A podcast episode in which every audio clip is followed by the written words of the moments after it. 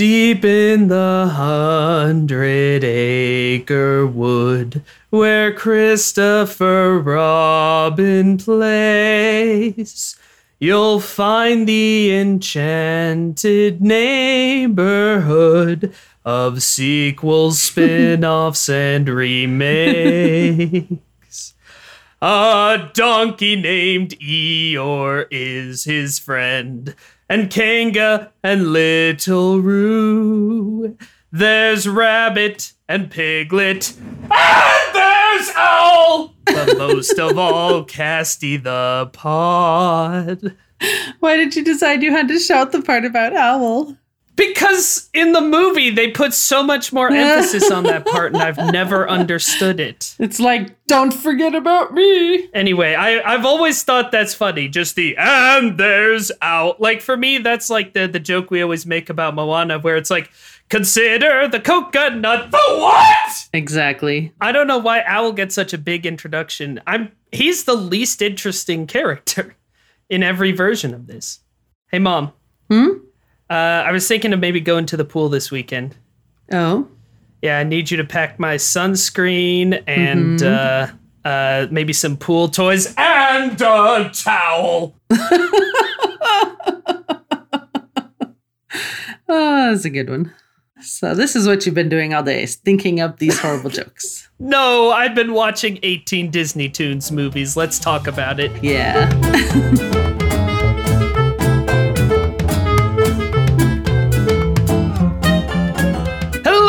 everybody, and welcome back to Me, Mom, and the Mouse, a podcast about the joy of watching cartoons with your family. And there's Owl. We're watching every film in the Disney anime canon and talking about how it was made, what it means, and why we love it or don't.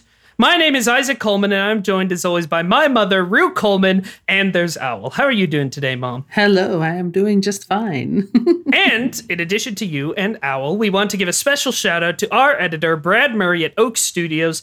Thanks for all the work you do, although you're not in the book, we know.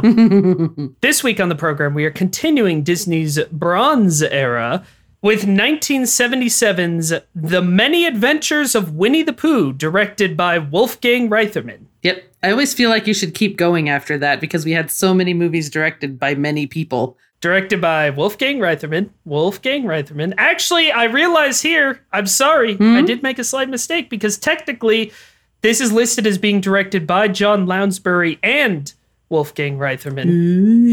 Uh, because John Lounsbery directed Winnie the Pooh and Tigger Too.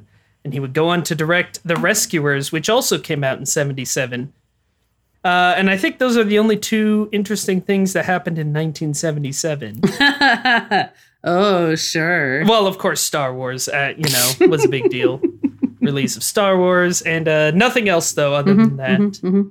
Nothing that, you know, is uh, important for your life. No, I, I wouldn't say. Well, Star Wars is actually very important to my life, as is this movie. Yes. It is also the year of my birth. Oh, really? Yeah, oh, well, you're not. Star Wars, so that's that sucks for you. Yes. But uh, what does this movie, The Many Adventures of Winnie the Pooh, mean to you? I have always, this has always been one of my favorite. I love this movie. We didn't have a pre recorded VHS when I was growing up, but we must have had some sort of recording, whether we had, you know, the individual featurettes or, you know, just the whole thing recorded off of TV, or I'm not even sure exactly how we had it, but I have definitely seen this one a lot. Also, I own all of the books, which I love very much, that I bought for myself at the Disney store. There you go. and obviously, this is, I mean, the A.A. Milne books, not, you know, just Disney books based on their own things. uh, I know we owned the VHS when you were little and watched it a lot, but I can't remember not knowing about Winnie the Pooh. Yep. I think my mom had the books as well. She may have had a, she had a different collection than I have, but I she had a collection that I would read when I was little. There you go. Um, this movie has also been one of my longtime favorite Disney films, Disney properties, dare I say, in a very cynical way, uh, because this is a huge franchise. Yeah. Winnie the Pooh is, in fact, Disney's most popular character in terms of revenue numbers. Winnie the Pooh over Mickey Mouse. He is second place to the Bear of Very Little Brain Yeah. in terms of how much money he makes for the Disney company. Well, and when you were little, they were some of the first stuffed animals you had. Yes. You had the little Winnie the Pooh and a larger Tigger that you had even when you were a baby. because this is a deliberate choice that they made in the 90s i believe to i mean he's always been targeted at a younger audience but in the 90s they were like this is our uh, franchise primarily for like baby through seven like something like that like for younger kids Yeah. so yeah they they get you young with with winnie the pooh but you know all this all this talk about licensing aside and we do have to talk about licensing in the huge franchise like winnie the pooh has always meant a lot to me and this movie especially is probably the best incarnation of the character. I did read the books. I don't remember them very well. You are a book expert on this episode. They actually stayed fairly true to the stories in the book that they used for this movie. Some of the stuff is direct quotes. It's not 100% the same, but it's very similar. but I, I love it a lot. We'll, you know, talk about the relationship throughout, but this is just pure comfort food. This movie is a delight. It's my favorite of the Bronze era. It's great. It's soft and it's cozy and it's comfy. It is. It's probably my favorite of the Bronze Era, too. I hadn't really thought about it. Robin Hood's the close second. Robin Hood's very good. Uh, we'll have to see when we get to the end how I feel about everything, but this one's way up there. I mean, for me, this is my favorite of the Disney movies we've seen thus far, except for Sleeping Beauty. That's how high it is for me. Yeah. Wow. This is this feels like one of mine in the way you know. Obviously, you love it too, but like in the way that Sword in the Stone and Sleeping Beauty are like those are your faves. You own so much stuff. Like yeah. this feels like that for me. It's a it's a very special set of characters, and yeah, uh, we are going to talk about all the franchise stuff. So expect that segment to be a lot longer than normal. Because let me get this out of the way: the Winnie the Pooh Disney franchise consists of six theatrical releases, nine direct-to-video releases, seven short films, not counting the three that are part of this movie, four TV shows, 19 video game appearances, two albums of original Kenny Loggins music, one novel, one dedicated magazine, two theme park rides, and a Broadway adaptation coming out this year. We're not going to be able to cover all that stuff, but we'll try to cover it. But first, let's talk a little bit about the making of this movie. This movie, of course, is a package film. We haven't had any of those for a while, but that's what this movie is.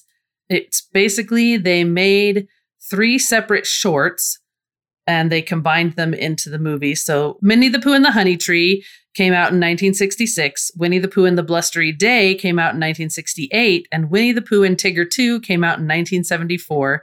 When they put them together, they just made a little bit of in between each episode stuff to tie them together. And then they added that ending chapter the in which we come to the end and say goodbye. That was not in any of those other three. Yes, and certain releases of this movie on home video include also a 1983 short that was made in the very desperate Disney 80s that we will soon get to. Yeah. They made another one called Winnie the Pooh in a Day for Eeyore that is weird. It isn't as good. uh, and sometimes that's included with this movie. We're not talking about that one. It's not part of the original movie. It's not part of any release that we had, but it does technically exist. hmm Uh, I did want to talk about the movies that these shorts were paired with because they so beautifully do not exist. Winnie the Pooh and the Honey Tree was paired with The Ugly Dachshund. that one's on Disney Plus. I'm sure all of these are. The Blustery Day Actually, is I don't know if they all are, but yeah.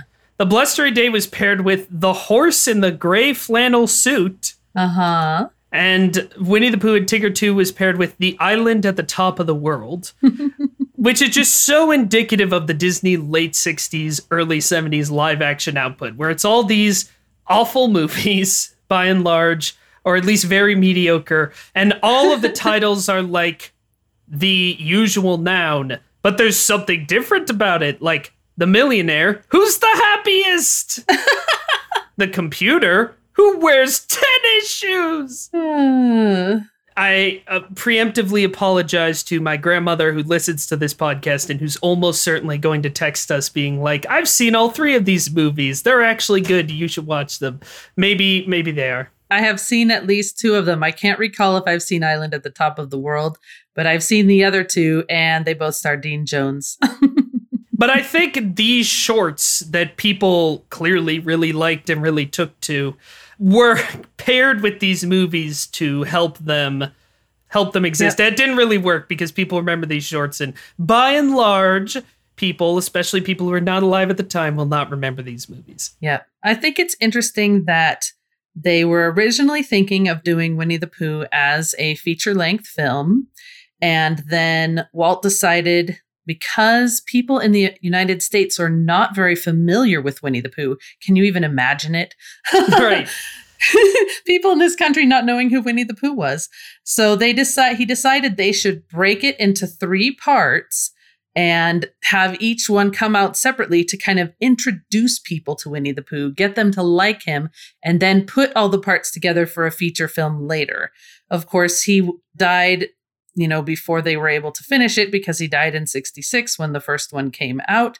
He did help, you know, work a little bit on the second one, The Blustery Day, but that's why there's probably such a gap between Blustery Day in 68 and Tigger Too in 74 because they were being like, you know, can we get this done? Right. And so, even just from the f- release of the first short to the release of the feature length movie is 11 years. And uh Blustery Day won the Academy Award for Best Animated Short Film. Yeah. And this was seen in part as let's posthumously give an award to Walt because we didn't really give him, you know, the respect he deserved during his his actual time alive.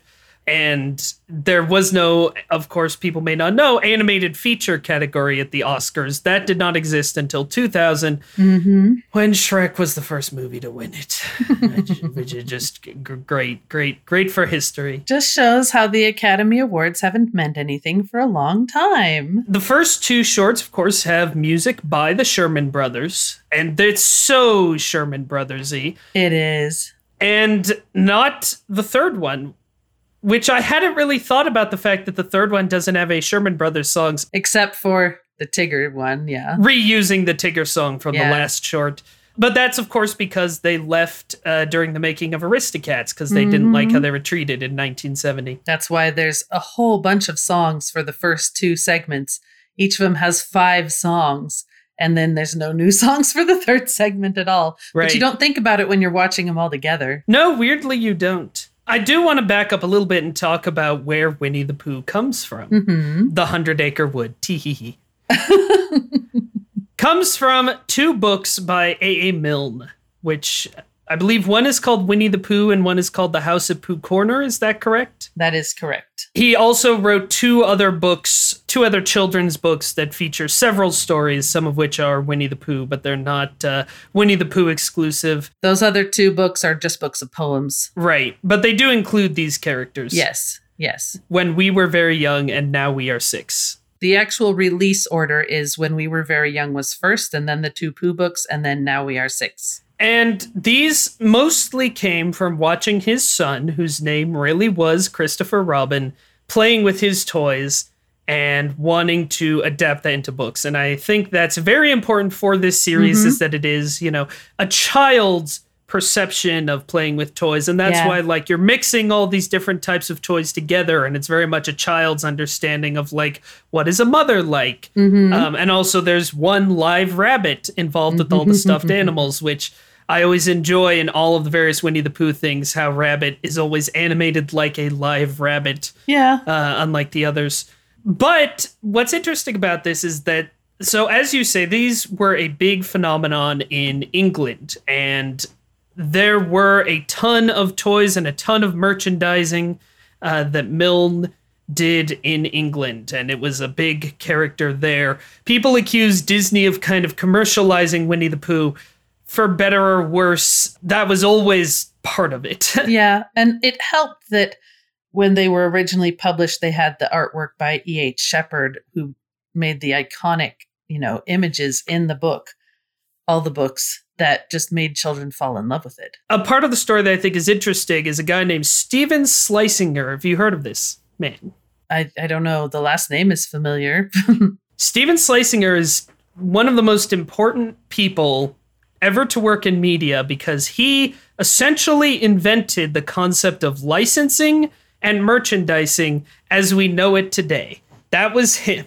He was a pioneer in something that I guess somebody had to be a pioneer in. Yep. And his biggest get was acquiring sole and exclusive US and Canadian merchandising, television recording, and other trade rights to Winnie the Pooh, which he worked on for more than 30 years. So he really helped make it a thing in the United States, mm-hmm. make it a known character. And Disney actually had to get the rights from him. Uh, and when Milne's widow died, yeah. she left all of the rights to Winnie the Pooh to the Schlesingers. After she died, she did not want any family showing up mm-hmm. to claim the inheritance. That's how uh, estranged it, they were. So what's interesting about this is that, of course, Disney gets the rights to make movies and uh, eventually other things from Schlesinger, and they start making a bunch of merchandise. They make a bunch of other stuff. Uh, of course, they start selling toys based on their version of the movie, and they start doing all the other franchise things we were just talking about. To the point that the uh, company, because of course he was dead, mm-hmm. ended up suing Disney because they're like, hey, you're not giving us a big enough cut relative to how much you're making off of this character. There was a long court case, and then in 2009, a court ruled in this case that Disney legally owned Winnie the Pooh. Wow. I'm surprised because usually Disney loses. Right. And the case was not decided like, oh, we will give the rights to Disney. The case was decided that actually Disney has always owned these rights, which is not true.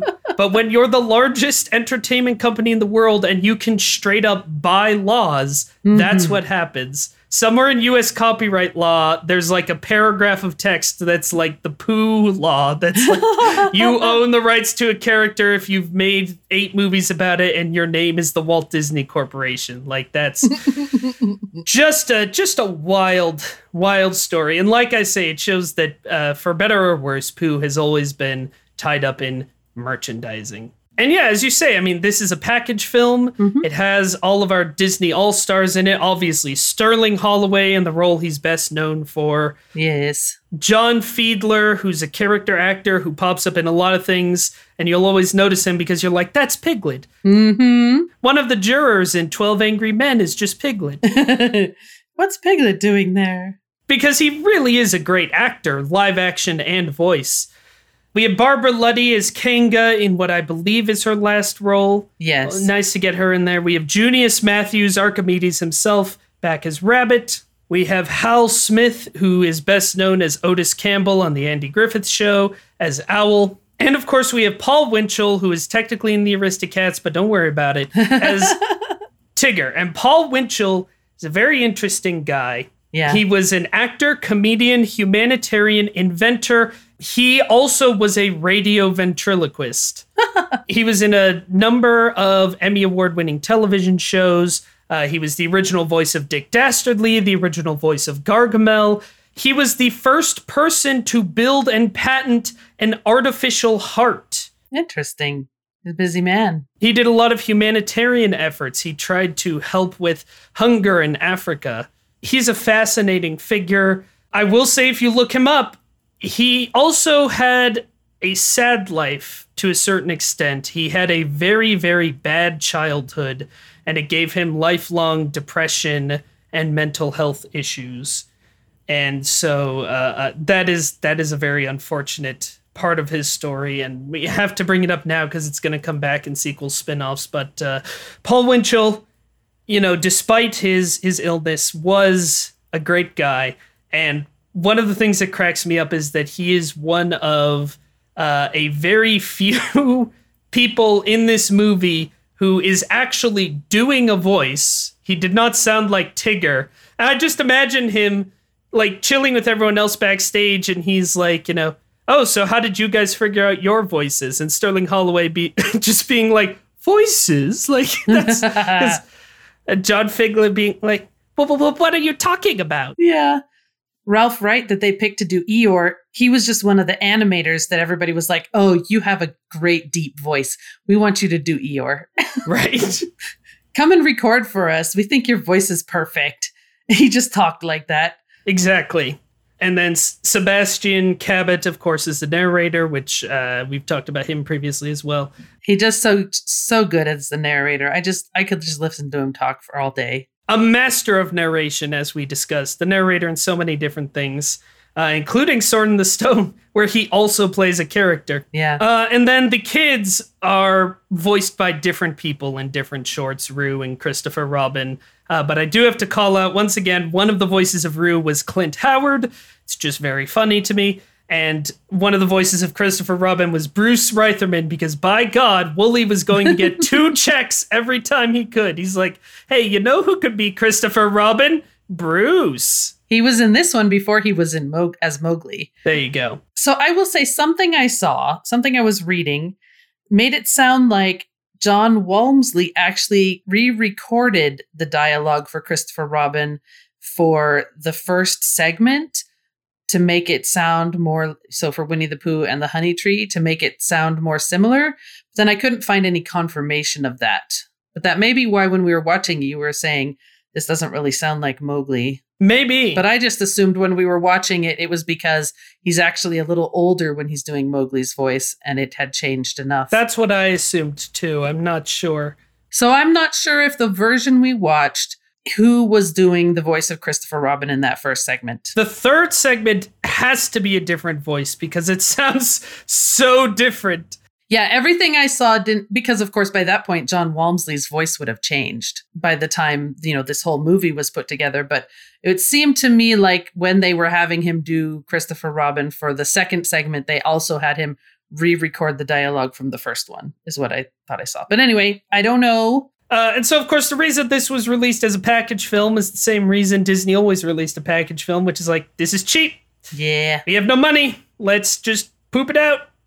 but at least it was originally the plan right it was originally the plan to make this in as a package film you know you can tell they definitely were being a little cheaper on the interstitials. Oh yeah. The the new edi- the last scene especially i i hadn't really been thinking about it that much before this but it looks quite a bit worse. Uh, and the they didn't try to record the voices in the same environment for the interstitials. Uh, we'll talk about all that stuff. In fact let's talk about it now.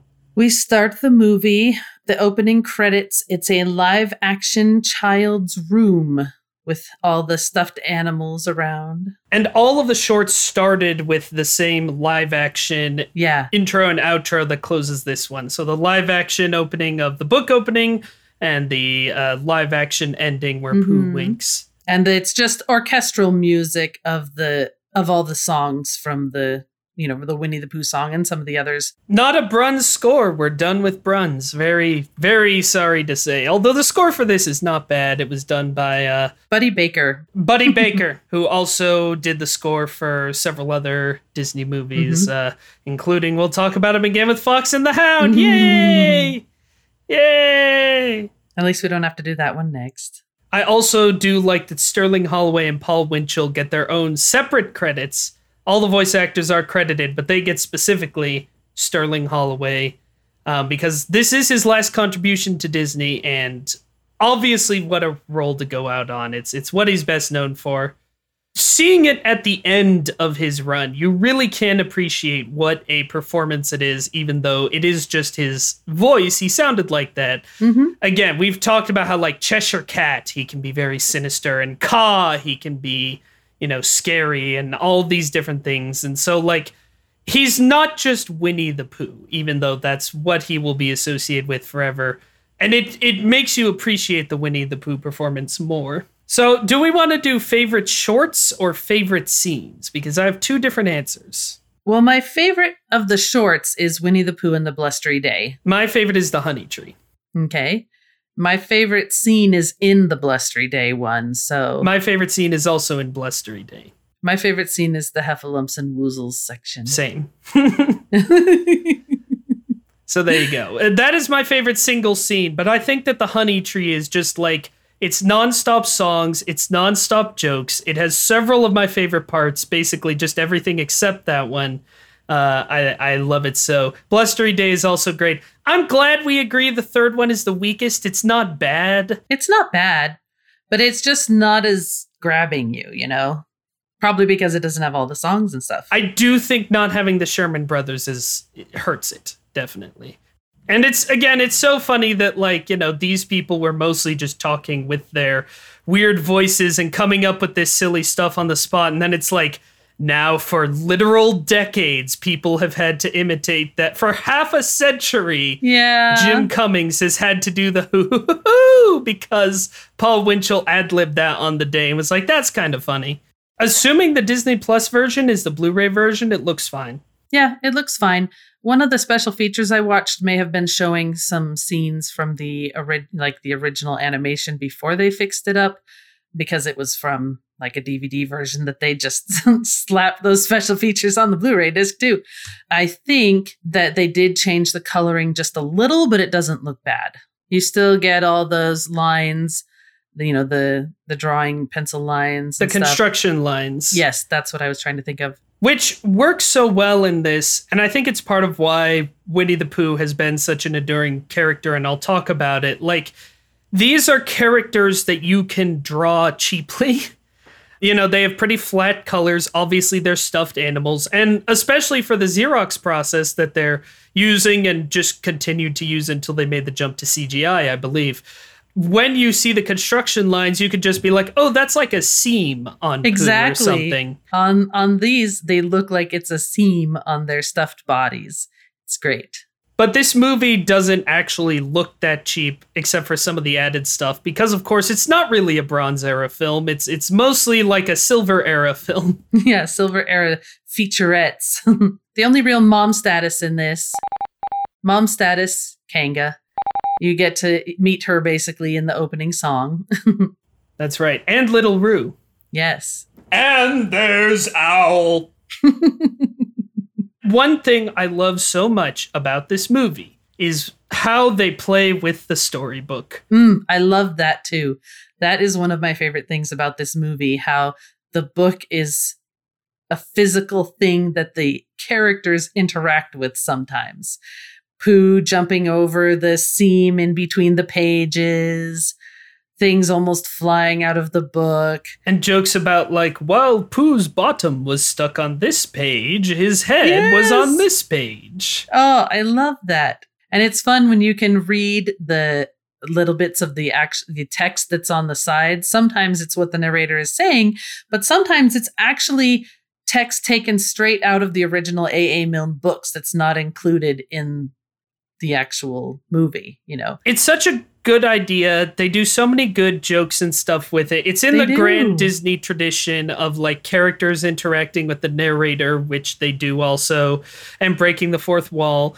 And it's a smart cost saving measure because so many of the backgrounds in this are like watercolors that fade into white. And you're like, well, we're looking at a storybook illustration. Yeah, It, it's the edge of the page. they make it stylistic that so much of the backgrounds in this are just plain white. Or, you know, whenever they zoom out to the page, like, you know, you Mhm. just have to have a lot of white and a lot of words and Pooh's jumping around and you're you're not taken out of it.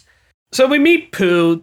Another thing I like about the honey tree is I think it's actually the most Pooh centric. Yeah, it is. The first song, of course, is Winnie the Pooh. We pretty much roll right into the second song, which is him doing his exercises and Yes. We get we get all the hits here. We get the, we hear that he's a bear, with very little brain. We hear him say think think think. Mm-hmm. He rips a seam. He's talking to the mirror. All the fun stuff we love about Pooh. Yep. Second song is the up, down, touch the ground as he's doing his exercises, his stoutness exercises, which I always liked, trying to make himself fatter.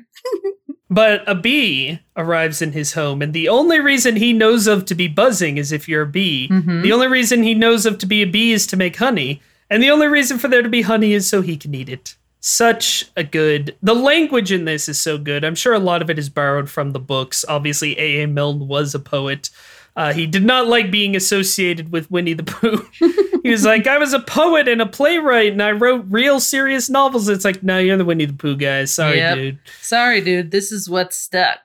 So, of course, he follows the bee to the honey tree and tries to climb it and sings his rumbly and my tumbly song. The Sherman Brothers music fits so well with Winnie the Pooh because a lot of it is silly nonsense language, which is already in Winnie the Pooh, and it's so just like bouncy, silly, catchy rhythms stuck in your head. There isn't a song in this that I dislike. He climbs up the tree, he falls in a very funny way where he's like not being affected by gravity, he's just a static object bouncing off of tree branches. Ending up in the gorse bush. And the narrator's like, he's gonna go find somebody else. And Winnie the Pooh's like, me? And Winnie the Pooh, you know, he's he's such a food monster. We hear me Christopher Robin, who is uh, nailing Eeyore's tail back on. Kanga and Owl and Roo are also hanging around. Get some fun Eeyore stuff. Eeyore, I mean, Pooh is my favorite, but Eeyore, I, I love him so. He makes me laugh so much, uh, and he's sad all the time. But he's he's going. Eeyore is going through it, as the kids would say. It's not much of a tale, but I'm sort of attached to it. And I love Winnie the Pooh again being a little bit of a, a food monster and, and kind of selfish, but in such a charming way, where he's staring right at Christopher Robin's balloon like, you wouldn't happen to have such a thing as a balloon.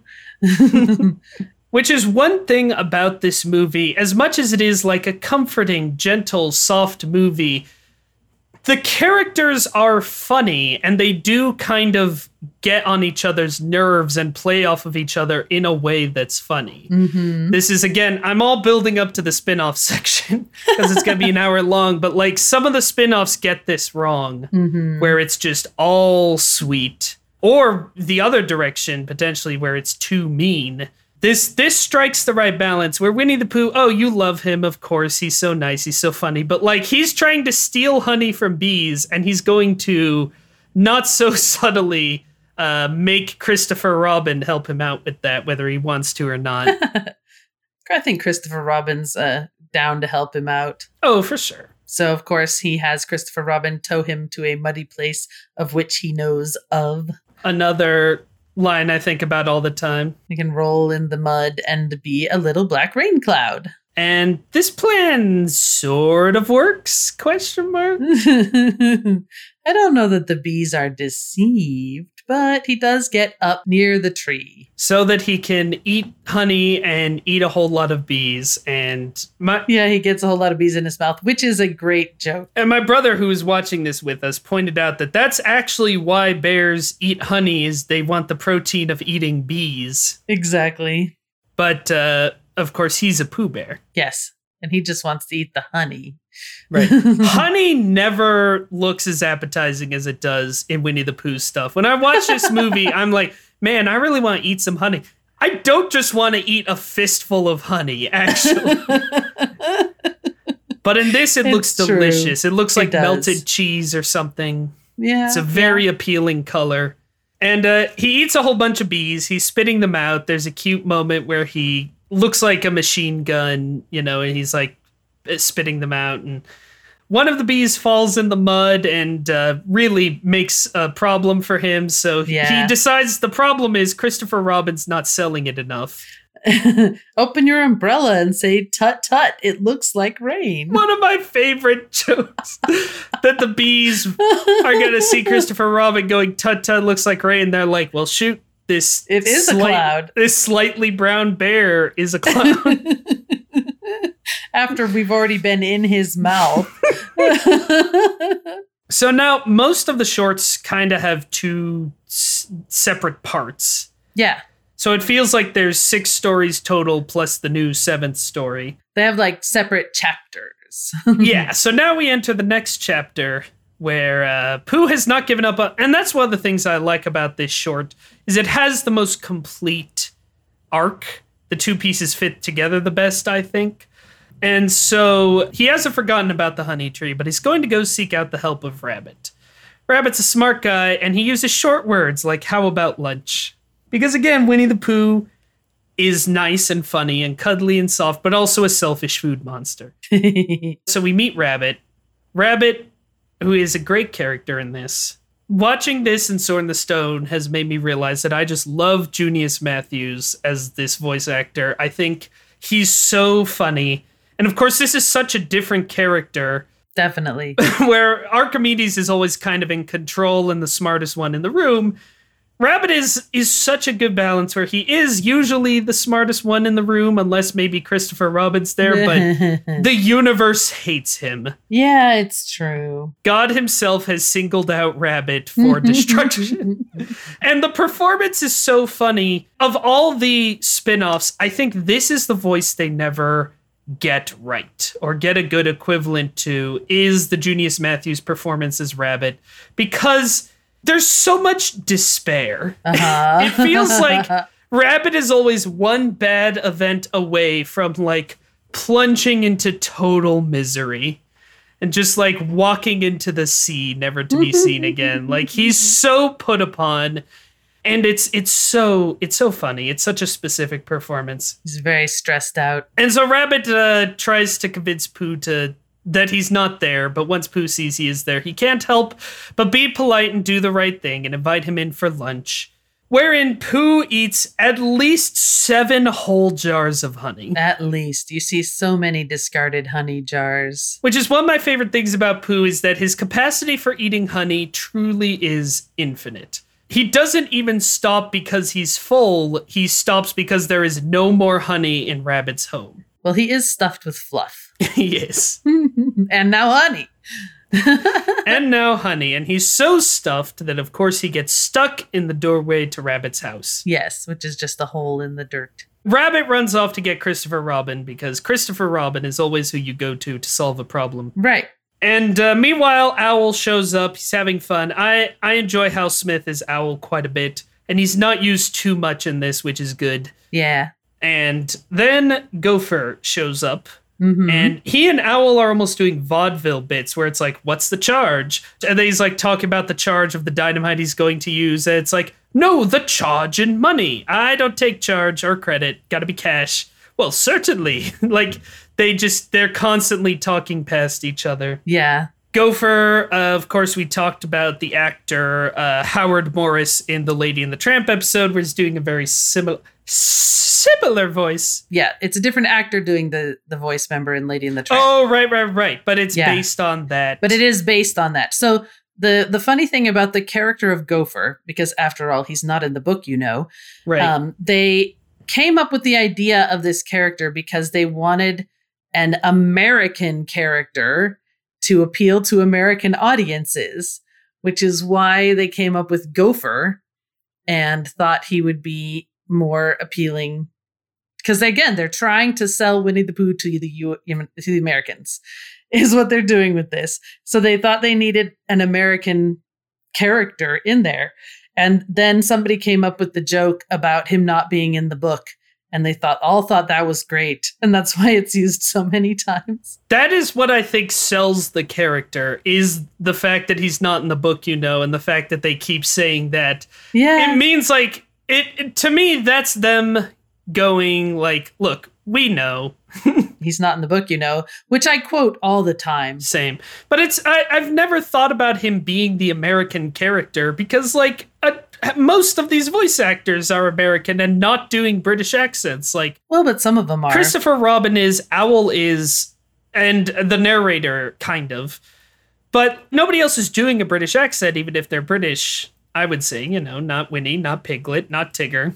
So I have never thought of him as the American character, even though I get what you're saying. I mean, of course, Tigger and Piglet are not in this one. Yes. But yeah, that is the reason why they came up with the character of Gopher. But I love the Gopher stuff. It's very funny. Like Owl, I think they don't use him too much because he's a heavy spice. Uh, and that's part of why this is my favorite short is because there is so much gopher stuff but not too much but one of the real reasons this is my favorite show christopher robin comes back they try some stuff they're not going to be able to get him out they, they're just going to have to wait for him to thin up and what i love is that rabbit realizes winnie the pooh's butt is in his home and may be there for months So he starts Yes. trying to decorate it. He's gonna make the best of it. So funny. Obviously, a, a Disney butt gag TM for sure. Yes. An extensive, extensive gag. He frames it. He puts moose antlers on it. He tries to draw a face, which Tickles Pooh. makes Pooh laugh, so the face gets messed up. Oh, Pooh, you ruined my moose. we get a match cut to Pooh making the same face. He tries to put a shelf on it. He tries to later in the montage of Pooh getting thinner, we see that he's using Pooh's legs as the armrests Yeah, of an armchair yeah. and leaning against the butt, like just so he doesn't have to face it. Like the butt is going to haunt Rabbit. it's so funny.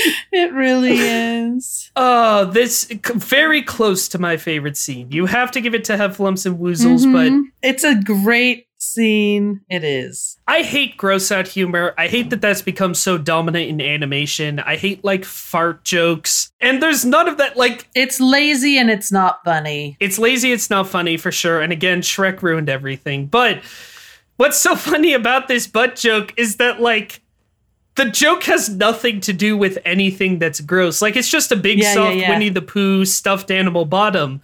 But the joke is that, again, it is now the centerpiece of Rabbit's home is his friend's butt. and he understandably does not appreciate that. and then, of course, he leans on it and it budged.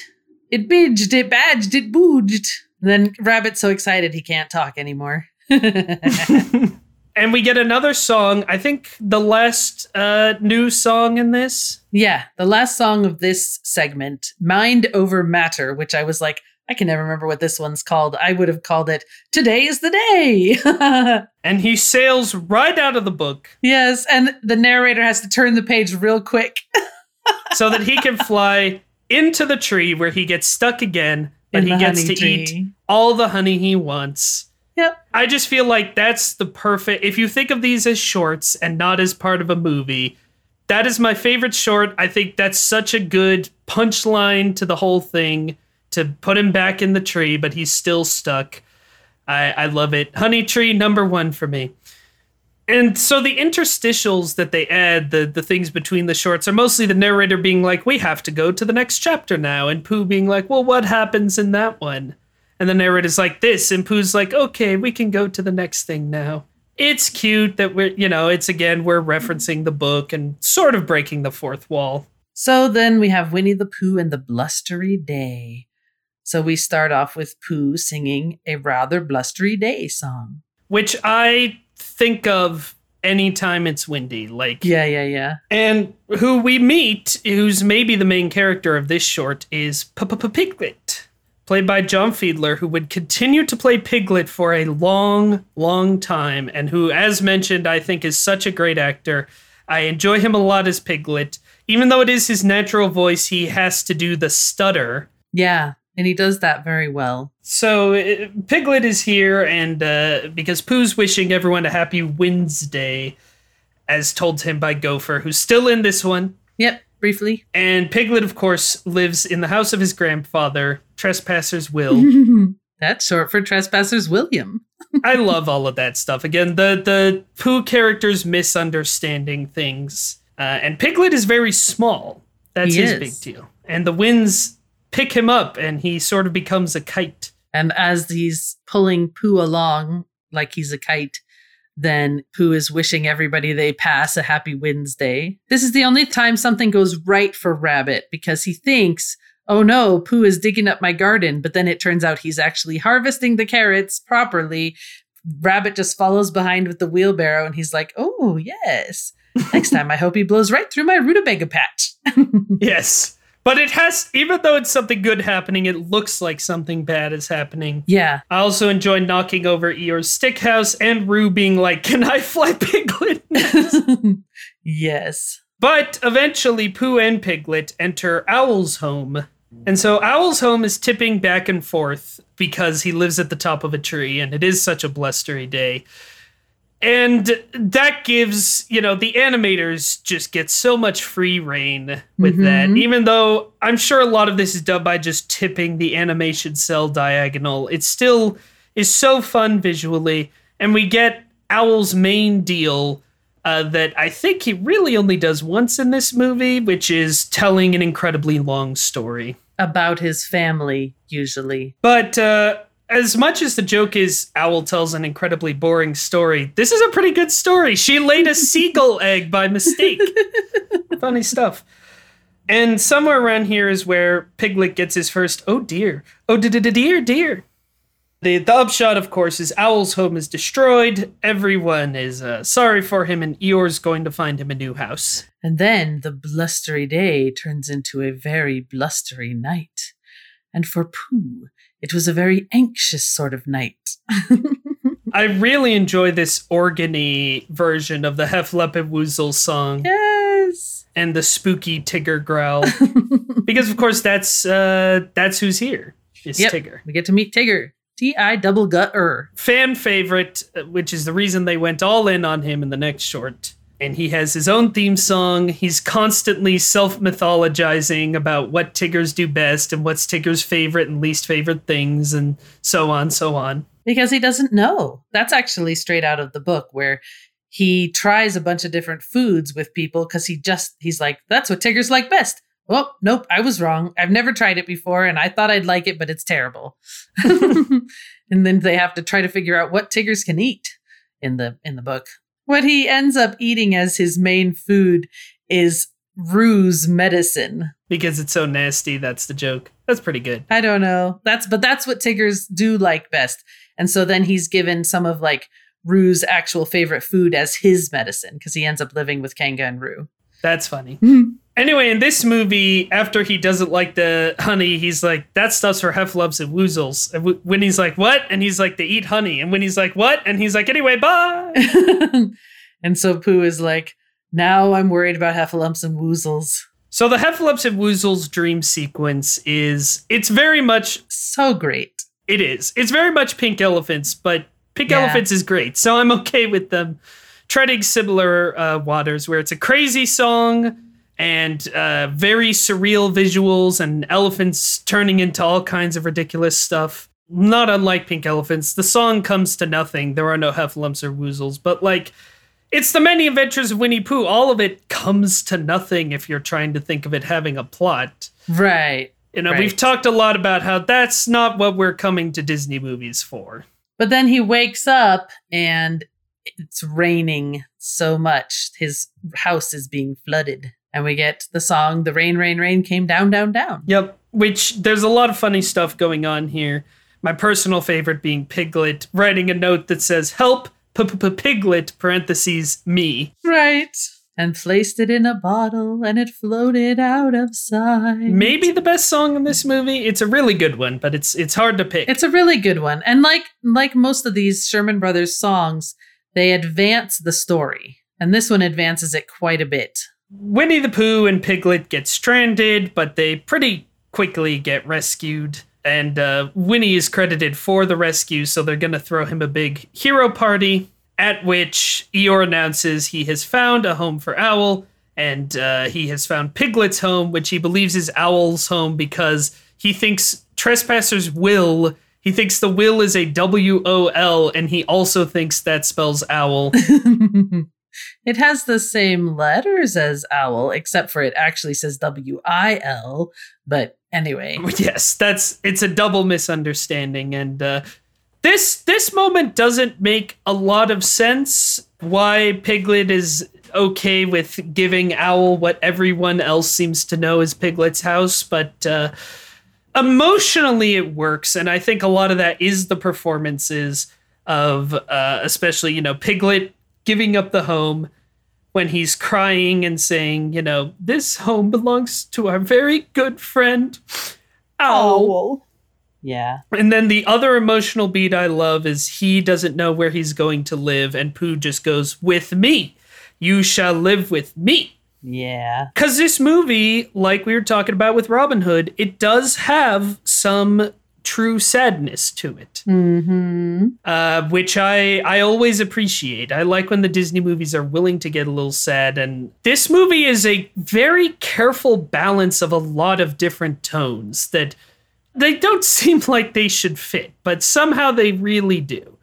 And the best Winnie the Pooh things are the ones that are able to capture those three tones of humor, kind of a kind gentleness, and sadness, all three. so again, it, it doesn't make logical sense, but it makes emotional sense. And so now the one hero party is a two hero party. We have our last Sherman Brothers song, Hip Hip Hooray, Hip hip hooray. which gets stuck in my head. The thing where Piglet does a very grand thing and gives his house to Owl is in the book. It's in the second book, The House at Pooh Corner. It's not in the first book, which is where the flood is. So they combined elements from both. Well, obviously, they're ruining my childhood, and uh, everyone who worked on this movie should be dragged into the street and shot if they weren't mostly dead already. Then there's another short link uh, where the narrators talk about how the next chapter is mostly about Tigger.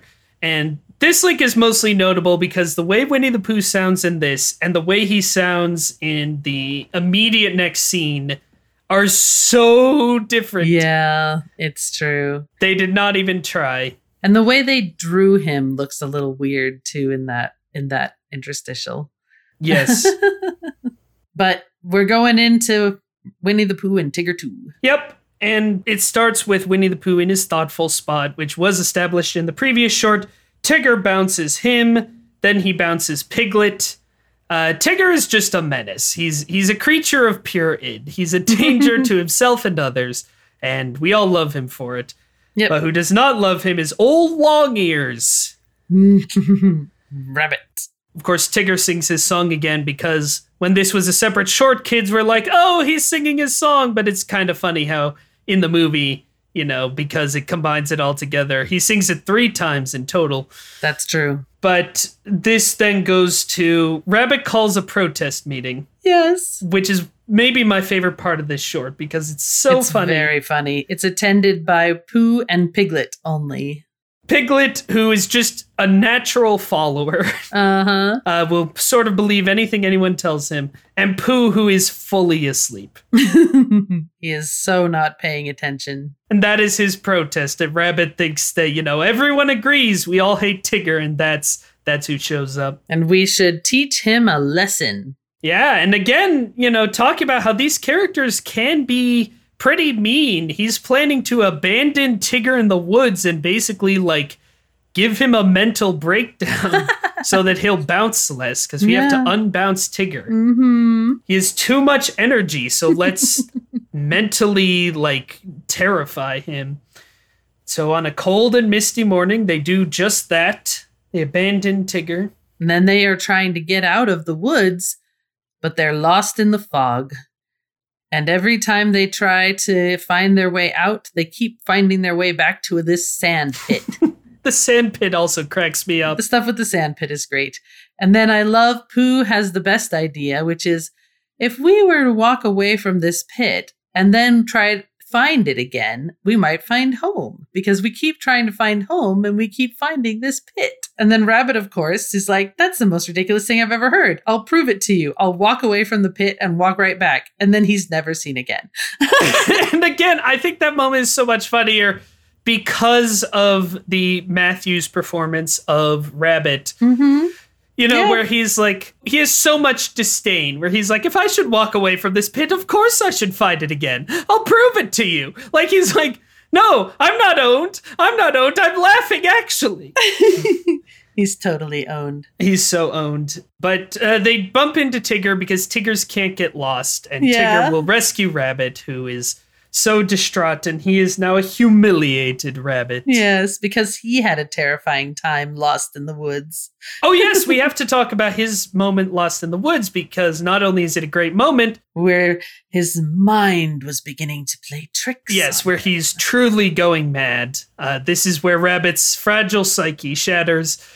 but not only is it very funny and a little a little creepy, a little bit of shades of Wind in the Willows, but this was animated by Don Bluth. This sequence, it and you can kind of tell once you know that there's there's shades of Bluth's later work. You can kind of see a similarity in some of the work.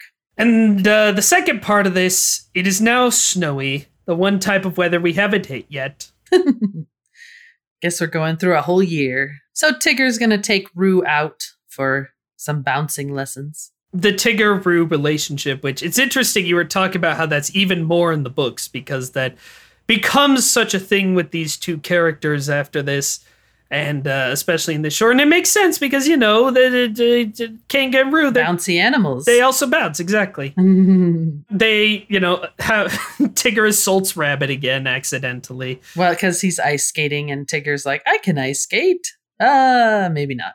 Well, the, he actually is doing okay until he tries to bounce on the ice then he has difficulties, unsurprisingly. And among a few other antics, he ultimately bounces all the way up in out of a book and into the top of a tree. Yes. When he realizes he cannot get down. And then he realizes Tiggers are scared of heights. and the one original song in this, the a very strange moment in my opinion, is Roo swinging on him and uh, he sings the incredibly memorable song the best kind of swing is a tigger's tail.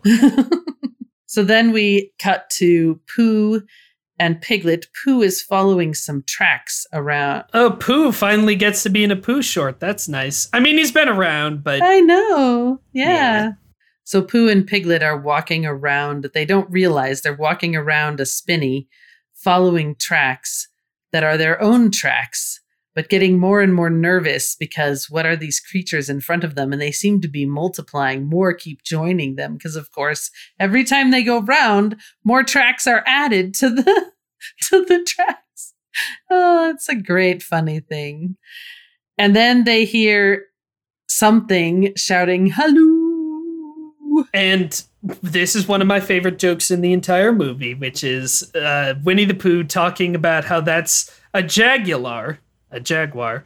And uh, what jaguars do, according to Pooh, is they sit in trees and they shout hello, and when you look up, they drop on you. And Piglet goes, I'm looking down, Pooh. I love both of those jokes. First of all, it's just funny to hear Winnie the Pooh deliver, like, they drop on you yeah, yeah, yeah. But of course, Tigger is saying hello, and the whole gang gets together and they get Roo down easily. But the narrator has to get Tigger down by sliding by tipping him. the book. yes, by sliding him down the text of the book itself. But Tigger promised.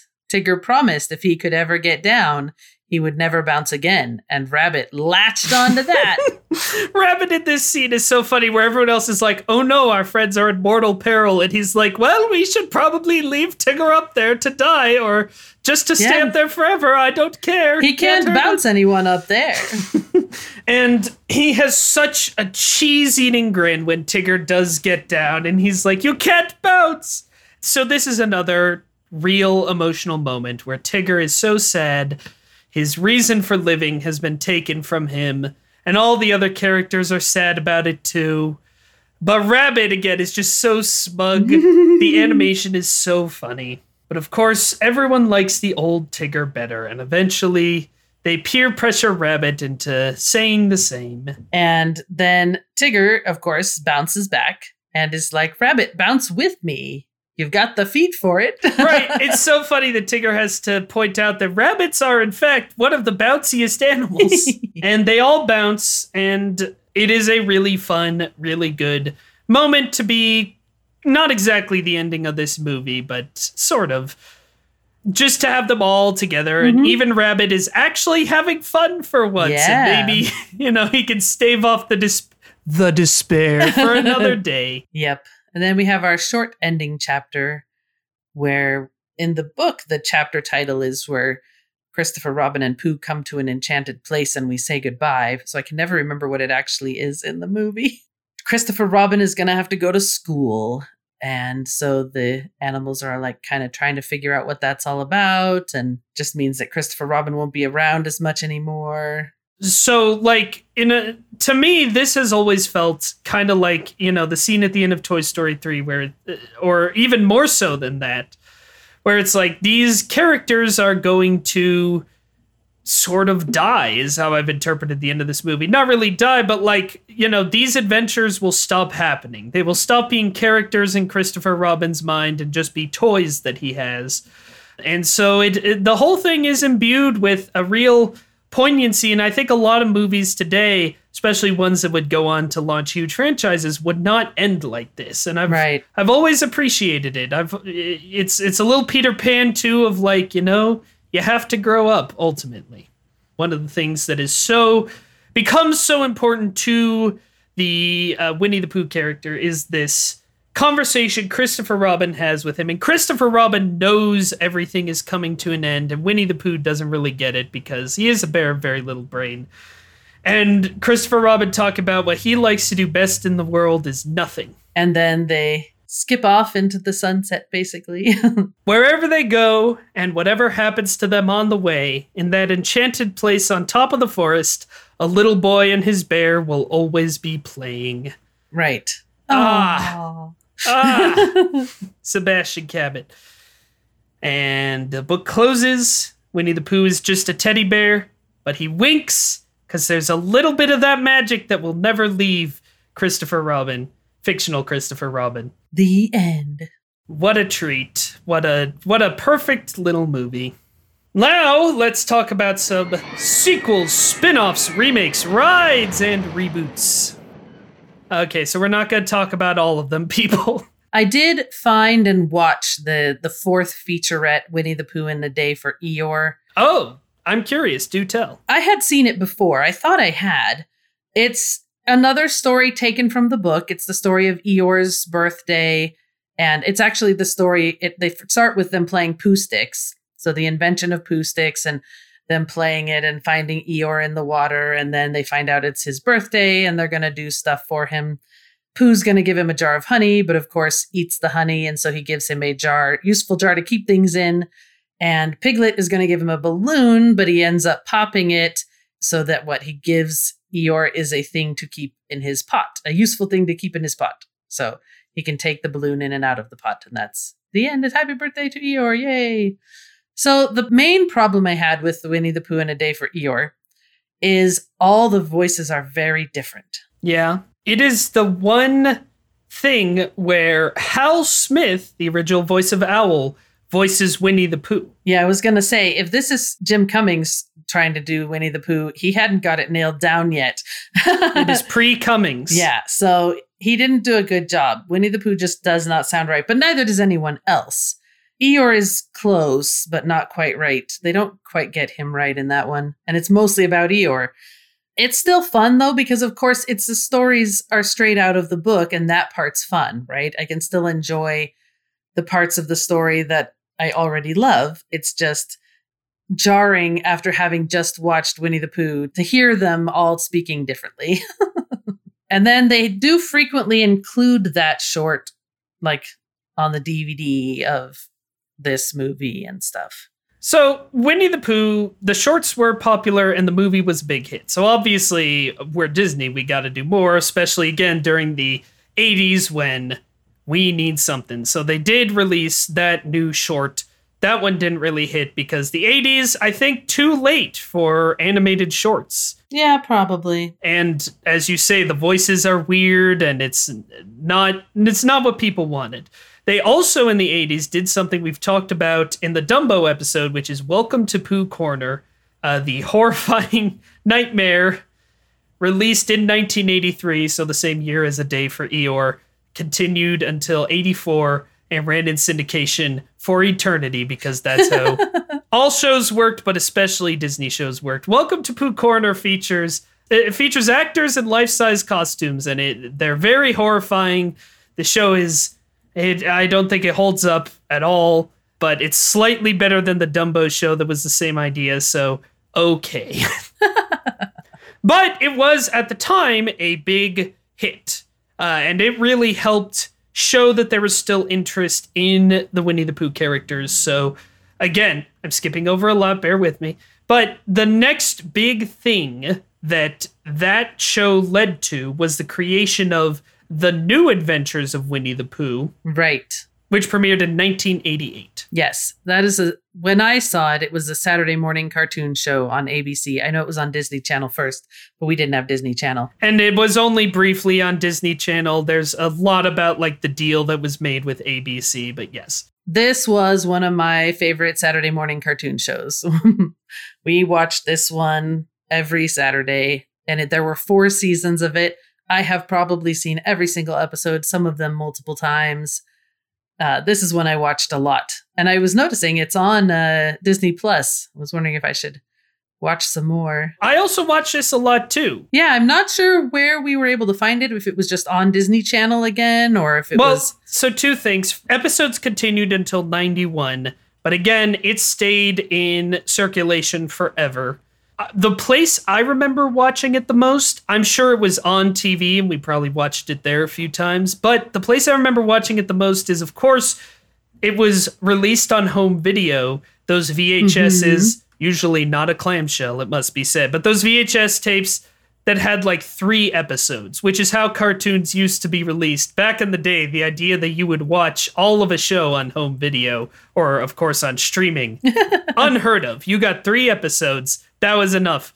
This show, there's actually a lot of history you can read about it because yeah. this show was beloved and it's like a landmark in television animation. It not only won two Emmys, but it won two Humanitas prizes, I think is how you say that, which is an award for film and television writing intended to promote human dignity, meaning, and freedom.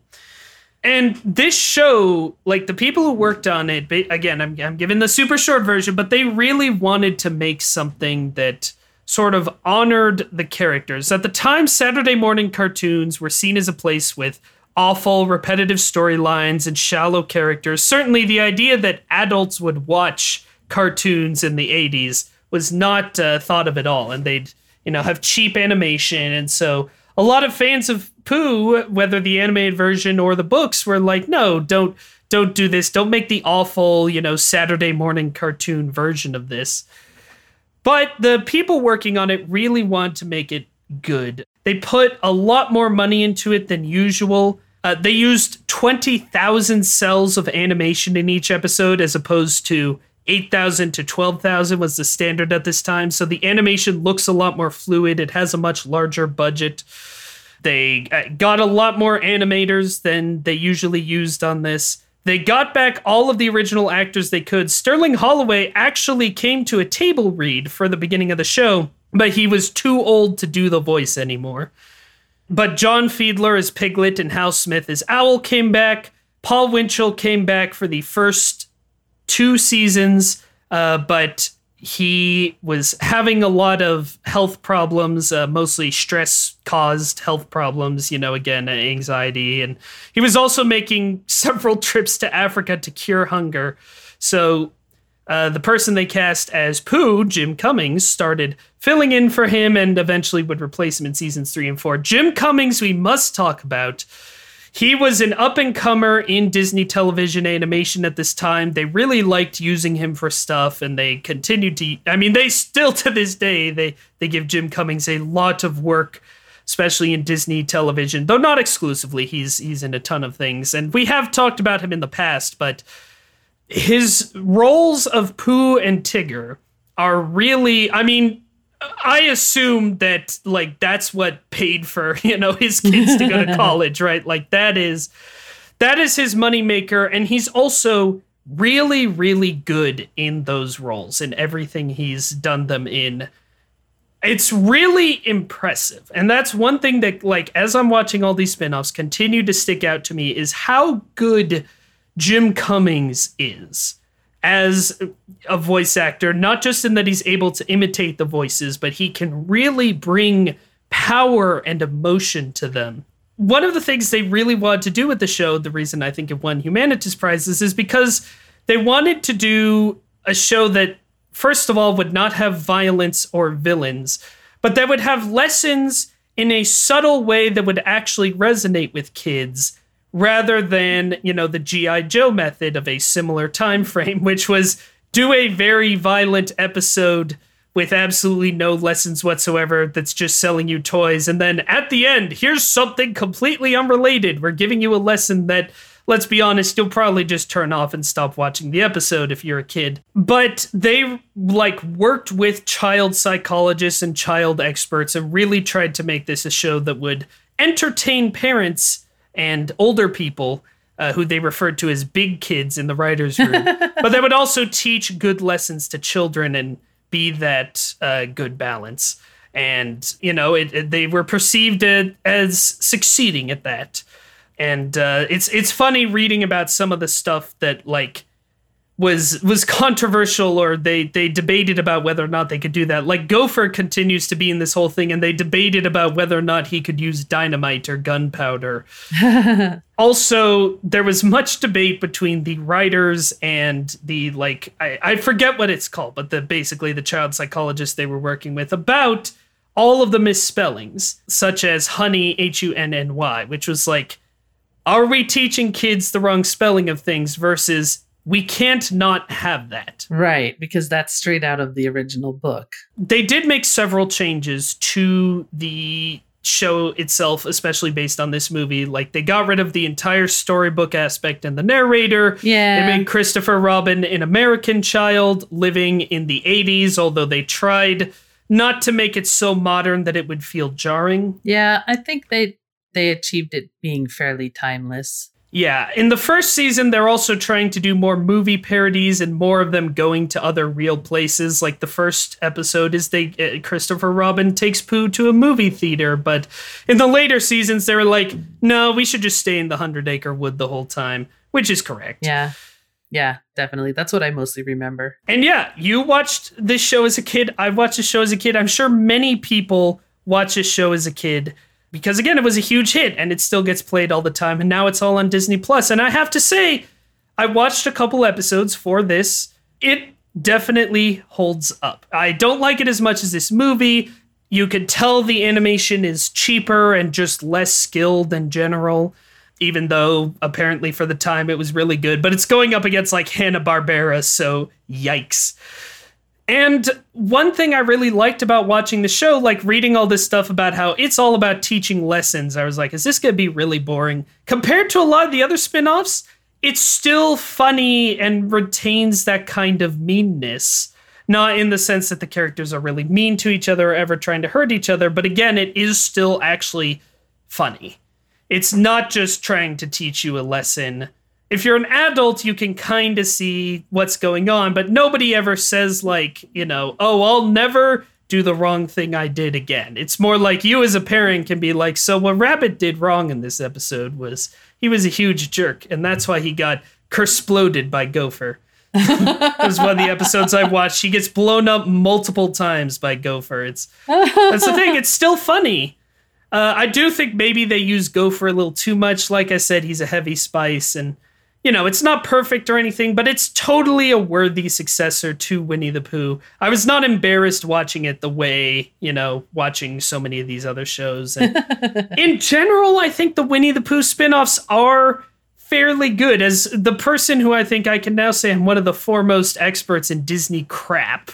Yeah. like all the 101 Dalmatian stuff I watched that yes. was just horrible yeah. This TV show really sort of cracked the formula. You know, they did a ton of episodes and they figured out how to do it. And I like that the episodes are, like this movie, mostly mild adventures, right? It's like Rabbit's having a problem with his garden. It's not anything too dramatic. Because you want anything with Winnie the Pooh to just feel like a lazy summer day. Definitely. Even when it's winter. And so that that show, very well regarded, I think it still pretty much holds up would absolutely show to a child if you're like, what's on Disney Plus that I can show to a child? I, I think that would be a very good thing. I did have someone tell me they thought some of the episodes might be a little too scary for like a three year old child. Like there's some monsters under the bed stuff. Um, and things like that that she was like mm, maybe a little not quite for this you know child but but the new adventures of winnie the pooh was a huge hit one of the most popular and successful disney tv shows ever and so that really sets the tone it did it has that really launches the franchise, I feel like. Right. Even more. That sets the tone for the next decade, and that's also where they kind of settle on the cast that they'll mostly stick to from this point forward, with a few changes, but uh, largely it'll be the new adventures of Winnie the Pooh people. And the next big movement in Winnie the Pooh is the Tigger movie. The year is 2000. Michael Eisner and Jeffrey Katzenberg, who we're going to talk about, are very in charge of Disney and are really trying to just squeeze every drop of money they can out of it. And this is the era that all the direct to video stuff is getting made, which is how the Tigger movie starts. But they screwed up because they accidentally hired really good people to make it. they brought back the Sherman brothers to write original songs and it also has a score by Harry Gregson Williams, who is a conductor, composer for movies and television I quite like. I mentioned him in the mailbag episode. He does the Chronicles of Narnia score that I talked about, how I listen to all the time this series, this trilogy of movies that starts with the Tigger movie that Disney Toon Animations did, Disney Toon being the company that mostly did the direct to video stuff that I enjoyed talking about. I've said on Twitter and I stand by it that if we were to do a series of Me, Mom, and the Mouse after the animated canon, which we're not, I'm going to go through the Disney Toons filmography because it's fascinating. This trilogy is seen as some of their best work, which I would say, having watched them all now, probably uh, I I would still give the Tinkerbell movies the edge over this. What an opinion, you know, that I can have. but they're they're okay. This movie in particular, like again, the people working on it really had ideas about it. The animation was done by Disney's Japanese studio because at this time they had a ton of different uh, 2D animation studios all over the world so that again, Michael Eisner's big thing is we can constantly be making content. We can be releasing stuff every single year constantly.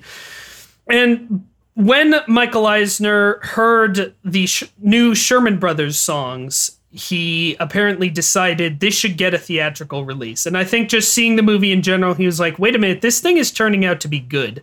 Let's put it in theaters. So this is the second theatrical release film of Winnie the Pooh. And I think that this is the of these next few, I think this is the only one I've seen. And again, it mostly has the New Adventures cast. Jim Cummings is both Tigger and Winnie the Pooh. And the storyline they came up with is first of all, you know, the initial idea was, well, it should focus on Tigger because he's the fan favorite, and that's how we make these very cynical direct to video movies.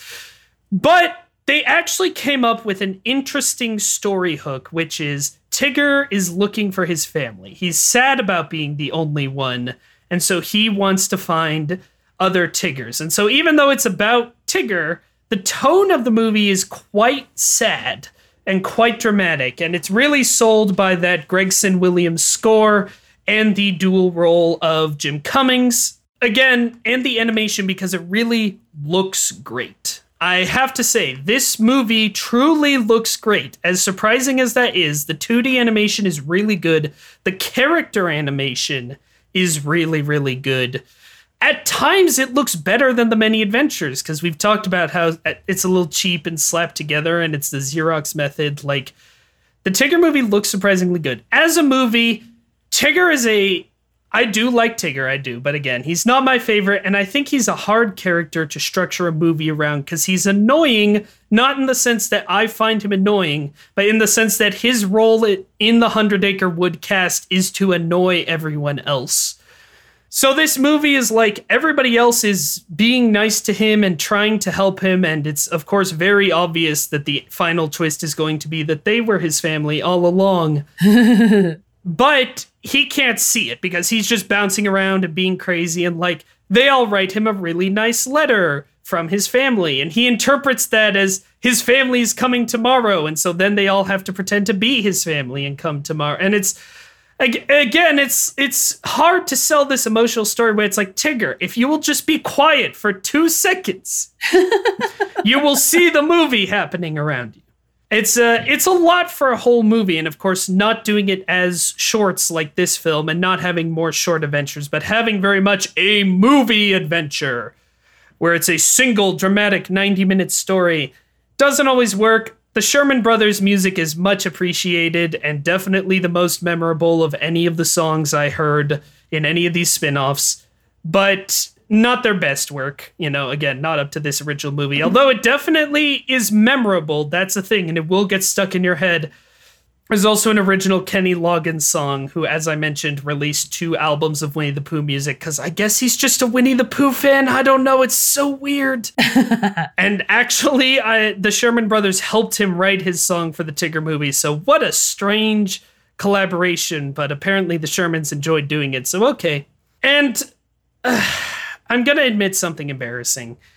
I'm going through a lot right now in life. You know this. We've alluded to this on the podcast. I'm moving. We're trying to bank up all these episodes. I feel very stressed all the time. Last night, before we watched the actual Way the Pooh movie, I watched a Tigger movie. I almost never cry at movies. I cry a lot in real life, but I almost never cry at movies. I can't believe it. I cried at the stupid Tigger movie. It's okay. I think it's just, and again, it's not a very good movie, but it hit you right in the feels. And I love these characters so much, and I'm in such a vulnerable emotional state. And Jim Cummings is such a good actor that he can imbue the line TTFE, ta ta forever in the Tigger voice with such genuine pathos. That is why he's a great actor. I it totally got me. I totally cried. I can't tell if I'm crying again now or just sweating because it's so hot. But, you know what? The Tigger movie, it's a qualified recommend from me. I can't believe how well that dumb thing holds up. And Yeah. if you're an animation nerd, you will enjoy how good the animation is in it. So, of course, we had to follow that up with two bad theatrical sequels. The next one is Piglet's Big Movie, which I think is the worst of the three. It's so funny that, like, they're not trying to rip off the many adventures with all the Winnie the Pooh sequels. They're mostly trying to rip off the Tigger movie. So obviously course. Piglet's Piglet's big movie is a Tigger movie, but instead of Tigger being sad he doesn't have a family, Piglet is sad because he's small. On my Blu ray of The Many Adventures of Winnie the Pooh, there is a segment called The Mini Adventures of Winnie the Pooh, M I N I. And they have just like two, three minute little segments of most of them are from Piglet's Big Movie, where they take a song moment or a tiny little piece of the story. They're narrated by John Cleese, and he just is like, here's the one tiny little adventure that happened in the Hundred Acre Wood. And then at the end, he'll say, and that was resolved later, but that's another story, you know? like, So weird. that's it. Yeah, such a weird little thing. There's about four of them from Piglet's Big Movie, and one of them is from the 2011 Winnie the Pooh movie. I just was like, these are the strangest little things. Why are they doing this? One thing that is apparently in the books that I couldn't believe is that when Kanga and Roo move to the Hundred Acre Wood, Rabbit hates them. Yeah. And comes up with he's, a plan He's all to- nervous about them. I'm sure that's how it is in the book. In the movie, he hates them very much because they're different. And so he kidnaps Roo to use him to force Kanga to leave. uh huh. And puts Piglet in her pocket as a substitute. Right, so that's a tie-in to Piglet, of course. Which, again, I'm sure in the book it's probably more charming or whatever. In this, it plays as shockingly mean. It's like Rabbit A comes off like a bigot, and B kidnaps a child. Like it's quite dark. It's this movie in general is too mean, and it feels like it's trying to be too modern. There's a joke early on where Tigger is dressed in a costume, and he goes, "Does this make me look fat?" And it's like, "No, Tigger, don't. I don't need that kind of joke." You know, you want Winnie the Pooh to feel timeless, and this feels very dated. Uh, so this was a huge box office bomb, and uh, again, I hate it, but uh, did not deter them from making a third theatrical Disney Toons movie, which is Pooh's Heffalump movie. If the last one was too mean, this one goes the other way, where it's too sickly sweet. It's not funny at all.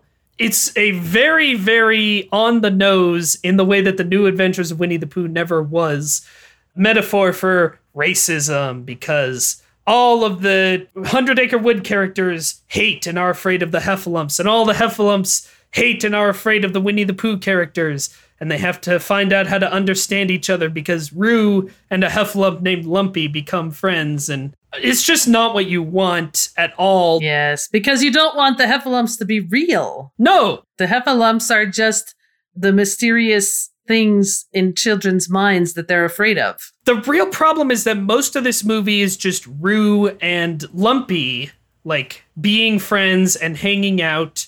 And then it's literally an hour into the movie, which is 68 minutes before credits, before any of the other characters meet the Heffalumps. And then Roo's like, he's my friend. And they're all like, oh, okay, I guess we're friends just immediately. And it's Yeah. like, no, all of the misunderstandings with Lumpy, I want like Winnie the Pooh to be there and Tigger to be there. Like, I mm-hmm. want them to be interacting. This is, again, a problem that I really have with these spin offs, even the Tigger movie, is that, like, you know who I really enjoy? Winnie the Pooh. He's relegated to a very low tier side character in all of these movies. And it's like, I would like them to be about Winnie the Pooh. I like him.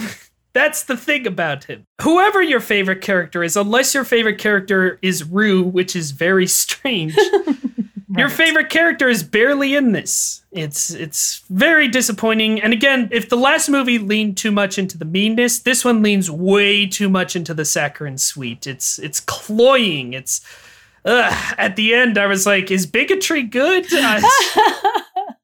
But you can watch all of them on Disney Plus. You can, and I did, and I don't recommend it. If you must, the Tigger movie is fine. So then there were a bunch of.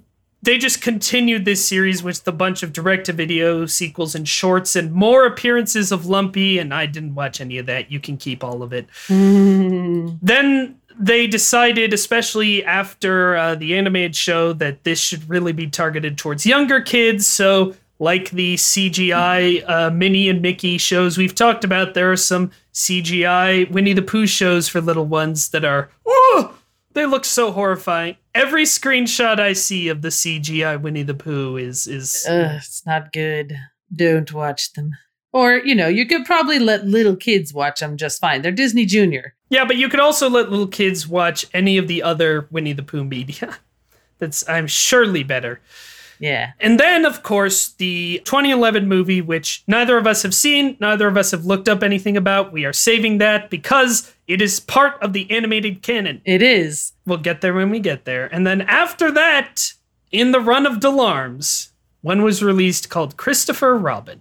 Christopher Robin is the best of the Delarms. It is the single best live action movie based on Disney animation. It is a great movie. I've been talking a lot, and you are the one who actually rewatched it for this podcast, so I'll let you take it away. Christopher Robin is such a good movie. So it is from 2018 and it starts with the final scene they have in The Many Adventures of Winnie the Pooh, where Christopher Robin is saying goodbye to Pooh and they have a child and Pooh acting out that whole thing. The animals are computer animated in this movie mostly. There may occasionally be a physical stand in or whatever. Your brother doesn't like them because he thinks the colors should be brighter.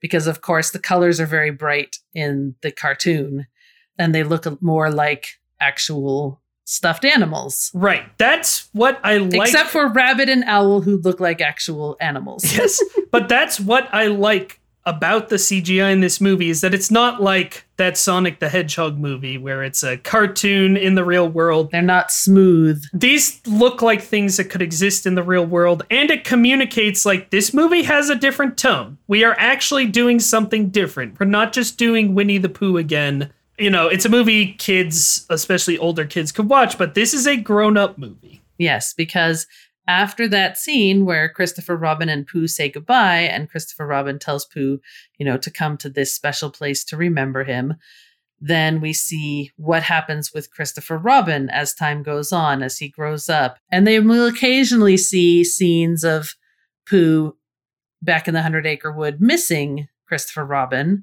but we're mostly seeing what has happened in his life. So he goes off to war. He comes back, gets a job in a, as an efficiency expert in a luggage factory, and he has is having a hard time readjusting to life. He's dealing with the been at war trauma and having to try to provide for the family, but also take care of, you know, his workers at, at his job because he's a manager. So he's under a lot of stress. People are under a lot of stress, Bradley. He has genuine trauma and hardship that yes. feels earned. It doesn't feel like, you know, oh, we're doing this edgy. It's like, no, if, you know, if he's if he was alive in the time the original Winnie the Pooh stuff is set, this this is what that would be like. And again, it's really following up on the end of the many adventures where he has to leave Pooh behind. But of course, Pooh comes back into his life. He returns to the Hundred Acre Wood and he tries to find some joy in life again. It's genuinely fun to see Pooh and his friends in the real world. And they are so true to the original characters. You feel like this is exactly how they would behave. Exactly. It is a Winnie the Pooh movie for you grew up with all this Winnie the Pooh stuff. Now you're an adult yeah. trying to figure out adult life. Pooh is back to help you out as much as Christopher Robin. It is a new story. It is an original take on the characters down to the visuals. And it really just works. I know, obviously, in such a big way, like all the Disney stuff, it's playing on your nostalgia. But it, I'm lucky that I did not watch that movie yesterday instead of the Tigger movie. Because if the Tigger movie made me cry, Christopher Robin would make me weep. Yeah, because it has some really tug at your heartstrings moments. Right. It has really good writers working on it and writers who are mostly associated with really, really adult things. And so it's not like this is a movie kids can't enjoy, but they are they know how to put real emotion into it and really elevate this because it's about how Christopher Robin finds his joy again. Right. And it has this message of the importance of doing nothing and like taking vacations and time off work. It very explicitly ties it to labor and work. And it's like a genuinely radical message you know? Like it, there's so many companies you know we've even seen it during the pandemic of like you always have to be working. You can never take time off. Like i think it's a really really good message about the importance of listen you got to take time off if you're if you're burning out. Yeah it's it's a remarkable film. I love it. Yeah so good the other thing i love about the christopher robin movie is that originally they were talking about uh casting new actors to do the characters, but they don't do that. They instead let Jim Cummings play Winnie the Pooh and Tigger. They let Brad Garrett come back as Eeyore. Some of the other casting is new. I actually like Peter Capaldi as Rabbit. It sounds nothing like the original Rabbit, but as I say, I don't think any other actor has been able to capture that. So I actually like going with we're just going to do something completely different because Junius Matthews is dead you know, I I like the new cast, but I especially just love like Jim Cummings really gets to show you that even in 2018 and he's getting quite old these days and who knows how much longer he'll be able to keep voice acting and especially doing these voices but like Christopher Robin feels like his movie Ewan McGregor as grown-up Christopher Robin is also terrific in it. Yes, he is. And it feels like Jim Cummings in a voice booth is matching Ewan McGregor. I, I really really am happy that they did that because so many times when they do a big movie, especially big live action movie, they're like, "Oh, well, we have to recast." Right, it, right, you know? right. No, they needed to get Jim Cummings, who is now the voice of Pooh, to be Pooh because he needs it needs to be Pooh. Otherwise, it's not right. going to work. Oh, yeah. If it was a different voice, you know, if they did like they did with Sonic, and were like, let's just get a comedian to do this, you'd be, that it would be unwatchable. But even if they got someone else who could imitate Sterling Holloway, they can't get someone else who has lived with the character for decades. And Richard Sherman, the sole surviving Sherman brother, did come back and do two more songs for this movie. There's a post credit scene with him that is so lovely. It is. And so perfect. It is the perfect send off to the last surviving Sherman brother. And it's such a cute little song. It's a genuinely good song. The I'm busy, busy, busy doing nothing. Mm-hmm. What a good movie. Okay, so as always, especially when we're doing this many sequel spin offs, I have to find some truly deranged stuff. And because there's been so much Winnie the Pooh, there is some truly deranged stuff to pull from. So I have two different things I want to call out. One of them, have you ever heard of Cartoon All Stars to the Rescue? Uh, only in the list of the Winnie the Pooh franchise stuff, but I don't know what it is. Cartoon All Stars to the Rescue was a 1990 short that was created by Roy E. Disney. That's not the Roy Disney we've been talking about. That's, I think, his nephew. Uh, but another member of the Disney dynasty who was in charge for a little while. With the US government, it was part of the violent and racist war on drugs implemented by Ronald Reagan, and it features all of your favorite cartoon characters of the 80s. It was released in 1990, teaming up to yell at you about drugs. It includes, among other characters, uh, Alvin and the Chipmunks, Alf, Huey, Dewey, and Louie, Garfield, Bugs Bunny, Daffy Duck, Kermit, Piggy, and Gonzo of the Muppet Babies, Slimer from the Real Ghostbusters, several Smurfs, Michelangelo, the Teenage Mutant Ninja Turtle, and both Pooh and Tigger. Of course, it's Jim Cummings coming back for those. This thing is one of the worst things that exists. It is such a downer. Obviously, again, the, the war on drugs is a really, really bad thing that America has done. And the fact that this is part of this is a drag.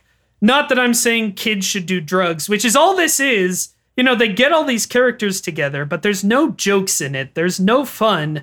There's just a it's a PSA. It's a kid doing drugs and then all these cartoon characters yelling at him for doing that.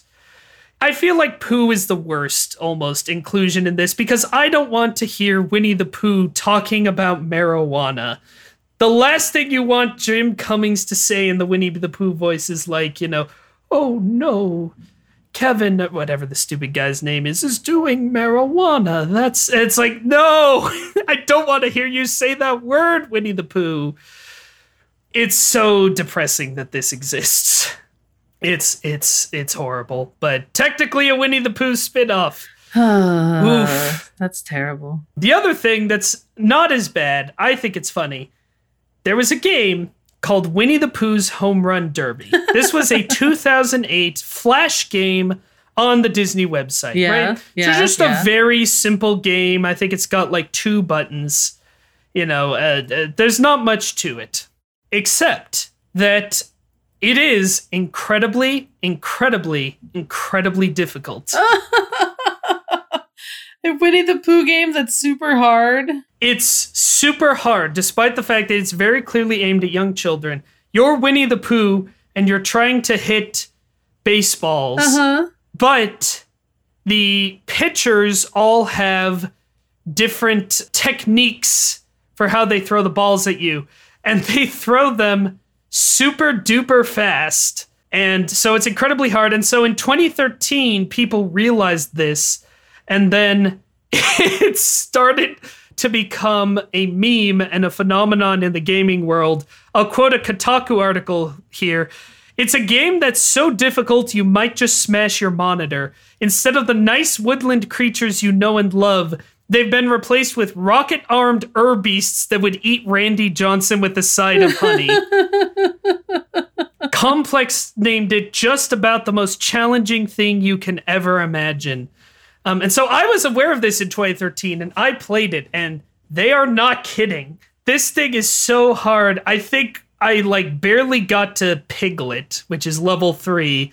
I never got close to taking on Christopher Robin, who is the final boss of the Oh game. Oh my goodness. And there's so many jokes about him being like God incarnate. so uh, I think this game is still playable somewhere. I mean, Flash doesn't exist anymore, but I think there's an archive you can find of it. If you want to test your might against Winnie the Pooh's Home Run Derby, the hardest video game of all time. Yeah, no thanks. It's so fun because like they absolutely just offshored this to like one programmer and were like, "You have 20 minutes, make us a game we can put on the site." And so they had no time to test it and accidentally made it so hard, and it became a, a challenge for gamers who wanted to play something super hard. It's such a funny again like asterisk in the in the Winnie the Pooh saga. that is all we are going to talk about with the Winnie the Pooh franchise today. There's so much more. Maybe we'll come back to more of it in 2011. but it it really did all start with this movie, these shorts. So, mom, would you recommend this movie and would you show it to a child? Definitely. This one's so easy to answer. Yes, yes, yes, Yes. yes, yes, yes. This movie is so good. Uh, I love it and it's perfect. I love it too, even though it is so commercialized. There is something about it that just speaks directly to my heart. Something about, as you say, they were my actual toys. Like, Yeah. they speak so profoundly to me and it's actually been nice living in like Winnie the Pooh's world during as I say this this time in my life when I'm going through a lot of stress but I I will love Winnie the Pooh always and this movie as I say is still probably the best incarnation of it. I love it and of course it's good for kids. Look at me. Yeah, right. Look at you. Look at many generations of children. yes. So that's going to do it for me, Mom the Mouse. If you have any questions about uh, Winnie the Pooh or any of the many spin offs we didn't cover or anything Disney related, please send them in to the mailbag, me, mom, mouse at gmail.com. That's M E M O M M O U S E. And if you like the show, please come back next time for The Rescuers, also released in 1977. What do you think of that movie, Mom? That is another one of my childhood favorites because I listened to the record for that one all the time. So until next time, I'm me, I'm mom. and there's Owl. But most of all, it started with a mouse.